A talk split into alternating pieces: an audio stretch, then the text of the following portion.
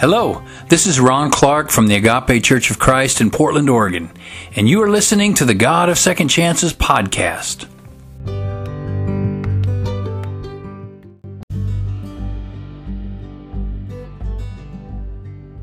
Welcome to the God of Second Chances podcast series. Uh, we're going to take a special emphasis today on intimate partner violence or family violence or domestic violence, uh, as often we refer to it. Uh, we're taking a break from our usual discussion of biblical text to talk about the issues of domestic violence and faith communities. As uh, a minister, a seminary instructor, author, a person who speaks uh, around the world about intimate partner violence in families, I'm often asked if this is a biblical issue or should it be something that the churches should get involved with? And I think that there's tremendous evidence in the biblical story, in the biblical narratives, where family violence was something that the church or the people of God had to address. We can look at stories and we can read uh, other passages that tell us what is a healthy family? What does it mean to have healthy relationships? And in those stories, we find that violence in the home is something that is very foreign to who God has called people to be. Uh, probably the most familiar story, Genesis chapter 4, right at the very beginning, uh, Cain and Abel uh, Cain kills his brother or murders his brother Abel. Uh, it's interesting when you we read the story in, in the Hebrew, uh, the phrase "his brother Achi" over and over and over again, just continually repeats, uh, kind of ramping up the audience who are hearing it read in the synagogue to show the very horror of this event. He killed his brother. Uh, family violence in the very beginning was one of the uh, first uh, sinful acts of violence in the Bible. And as we go through the uh, stories, we read of family violence. We read of, of Genesis 34, the rape of Dinah, uh, Jacob's daughter. We read about the brothers who turn on Joseph and actually threaten to kill him, but they, they put him in a well, and then later he's sold off to Egypt. We find stories such as David and Bathsheba, 2 Samuel chapter 11, where he sexually harasses this woman and has her husband murdered, and he's, uh, in, a sense, uh, non consensual rape uh, that's happened there. We also read of, of David's daughter Tamar, who is raped by her half brother, uh, Amnon. And then later, of course, Tamar's brother, Absalom, David's son, murders Amnon, David's other son. And yet David does nothing about the issue. Uh, we read in the biblical stories of sacrificing children to Molech, uh, other uh, kings in, in the book of Kings and, and, Chronicles who sacrificed their children after other nations. Uh, throughout these stories, we find that family violence is something that is an abomination to God, something that God opposes. In fact, one uh, book that's very common is the book of Proverbs. It speaks often about the dangers of being the heated man or the heated person or the angry, violent man. Uh, these are, are, foolish individuals. These are, are people that the students in Proverbs are being warned uh, to not be like. Don't be like the angry man, the heated man, the person who gives full vent to their anger, the person who lacks control. And while we understand that domestic violence and intimate partner violence are not so much about anger management, they are about controlling behavior, we see biblical passages where uh, God says this is not who we are called to be.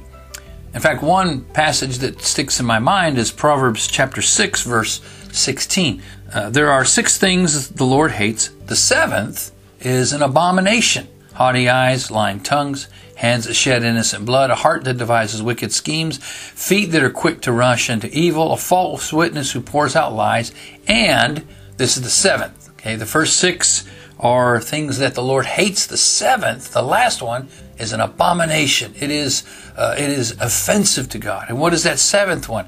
A man, a person who stirs up dissension among brothers or within a family. To be violent, to create dissension within a family, is an abomination to God. And we read stories throughout the Bible of where God is offended by how people hurt others in their family. So when people ask me, does what does the Bible say about domestic violence or intimate partner violence? The Bible teaches that violence in the home is not the way of God's people. Uh, I think the the book uh, that we uh, know of, the book of Malachi, it kind of closes out this uh, the, the, Hebrew Bible, this this Old Testament, as many people call it. And it's interesting in the book of Malachi, throughout that story, God's people continually break the covenant. They break faith with God. They turn their back on God. They hurt God. And God describes it like uh, an abusive marriage in, in chapter 2, verse uh, 16, where the Lord says, I hate divorce. What's Yahweh referring to? God is saying, You're treating me badly. You're abusing me. You're breaking the covenant. You're turning on me. I hate divorce and I hate a man's covering himself with violence as well as his garment. So the Lord, at the end of this uh, section of scriptures, these the, these prophetic texts, the Lord says, "You're mistreating me. I hate this, but I, I don't want to divorce. But you're using violence, and I won't tolerate that." And one thing that we often do is help women in abusive relationships to understand that here God understands their suffering, and they can understand God's suffering. Uh, none of the individuals we work with want to get divorced. They want the abuse to stop. And Yahweh says this here You're abusing me. I don't want a divorce, but I won't tolerate this violence. And so, what we get uh, as we read through many of these stories is that God says peace, violence in the home uh, violence against a partner is unacceptable. It is not the way of God. And of course, we move into what we know as the New Testament, the stories of the life of Jesus. Jesus uh, talks about peace and love and mercy. And even the apostles, Paul and Peter, speak very negatively about fathers who are violent and harsh with their children. Uh, 1 Corinthians chapter 4 Ephesians 6. They also talk about husbands who are violent or offensive or harsh with their spouses. Uh, Colossians 3, Ephesians 5, and of course 1 Peter chapter 3.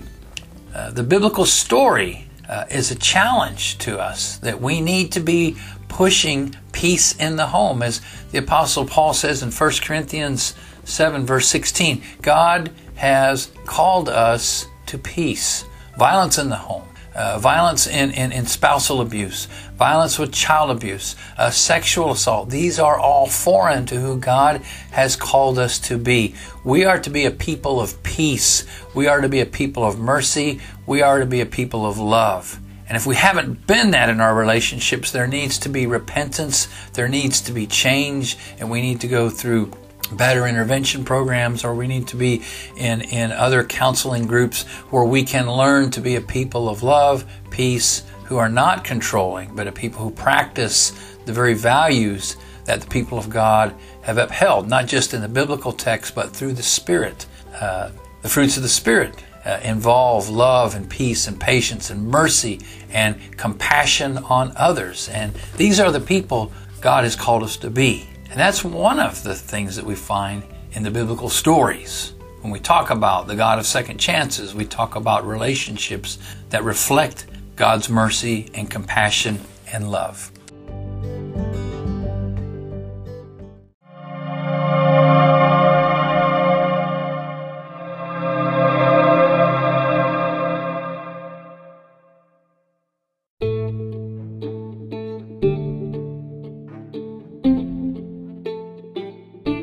It's important that we understand the dynamics of intimate partner violence when we look at biblical texts. Intimate partner violence uh, can be cyclical, whereas uh, you know it, it, develops to become very uh, you know the, the, spouse is controlling, he's oppressive. Uh, there's an act of violence. It can be verbal, it can be physical, it can be sexual. Uh, he invades her space, her personal space. He threatens her his attempt is to keep her in line, and then they get back into the cycle. I'm sorry, I won't do it again, but don't make me mad. And so now uh, the uh, the partner. Uh, the vulnerable person, the victim in this relationship, is caught in a cycle where they feel they cannot leave. And the offender is the one who seems to be in control because we understand with uh, abusive and controlling uh, males especially, that they believe it's important for them to have the power in the relationship.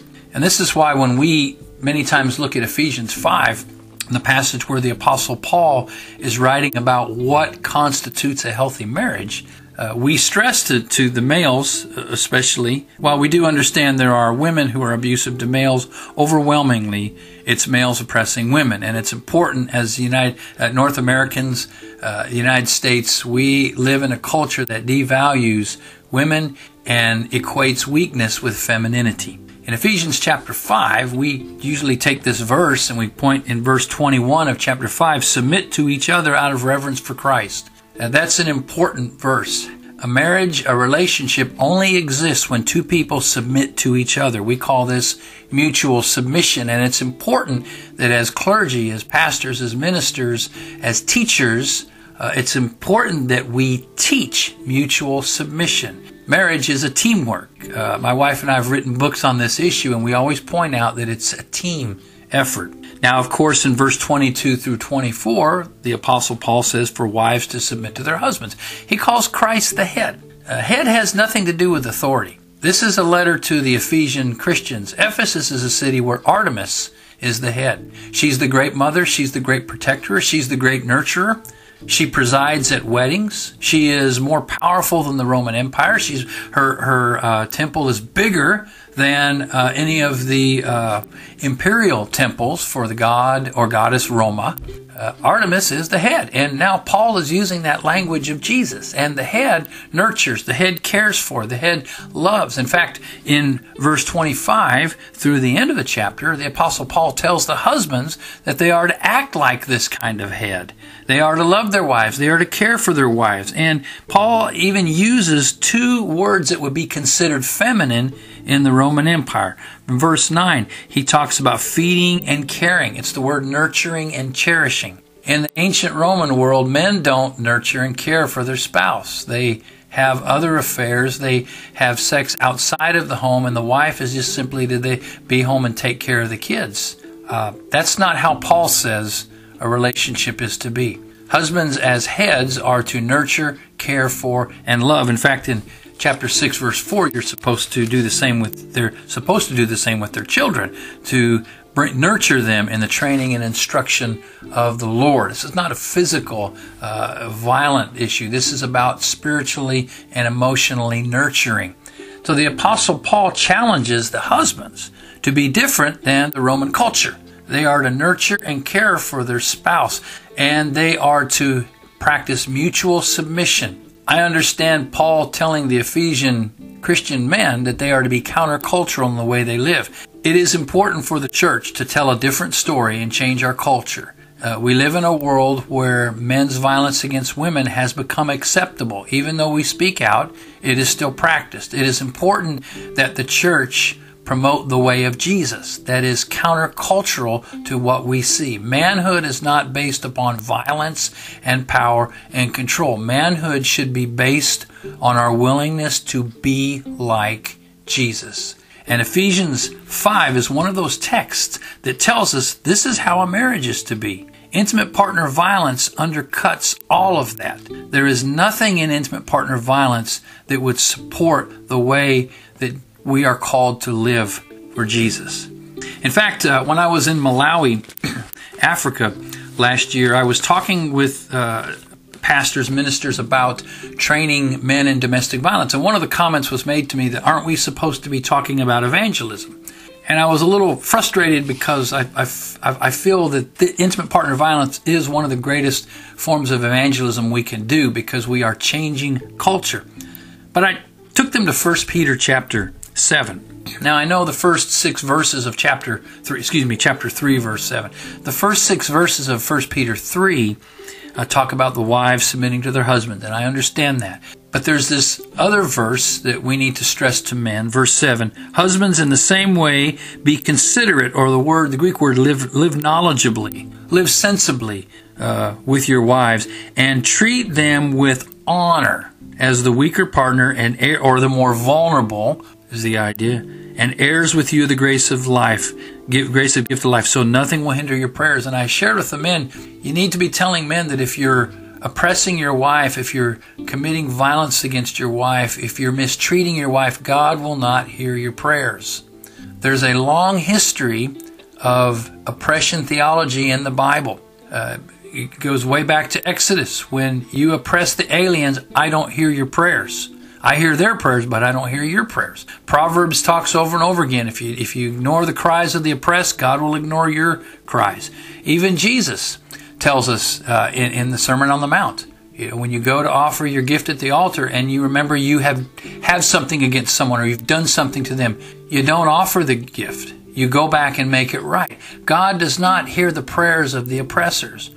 In fact, the famous quote, God gives grace to the humiliated, right? God opposes the proud, the arrogant, and gives grace to the humiliated. And so the challenge in 1 Peter 3 is that we as ministers, uh, we, we often want to offer grace to the offender. The offender has to repent. We need to be offering grace to the, to the victims as God offers grace to the victims. So I hope that you've enjoyed this time of going through the text. Does the Bible talk about intimate partner violence? Yes, the Bible talks about intimate partner violence.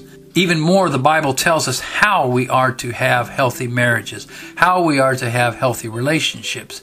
Intimate partner violence is a sin because it undercuts uh, the very commands of Christians, as Christian men, in our relationship with others.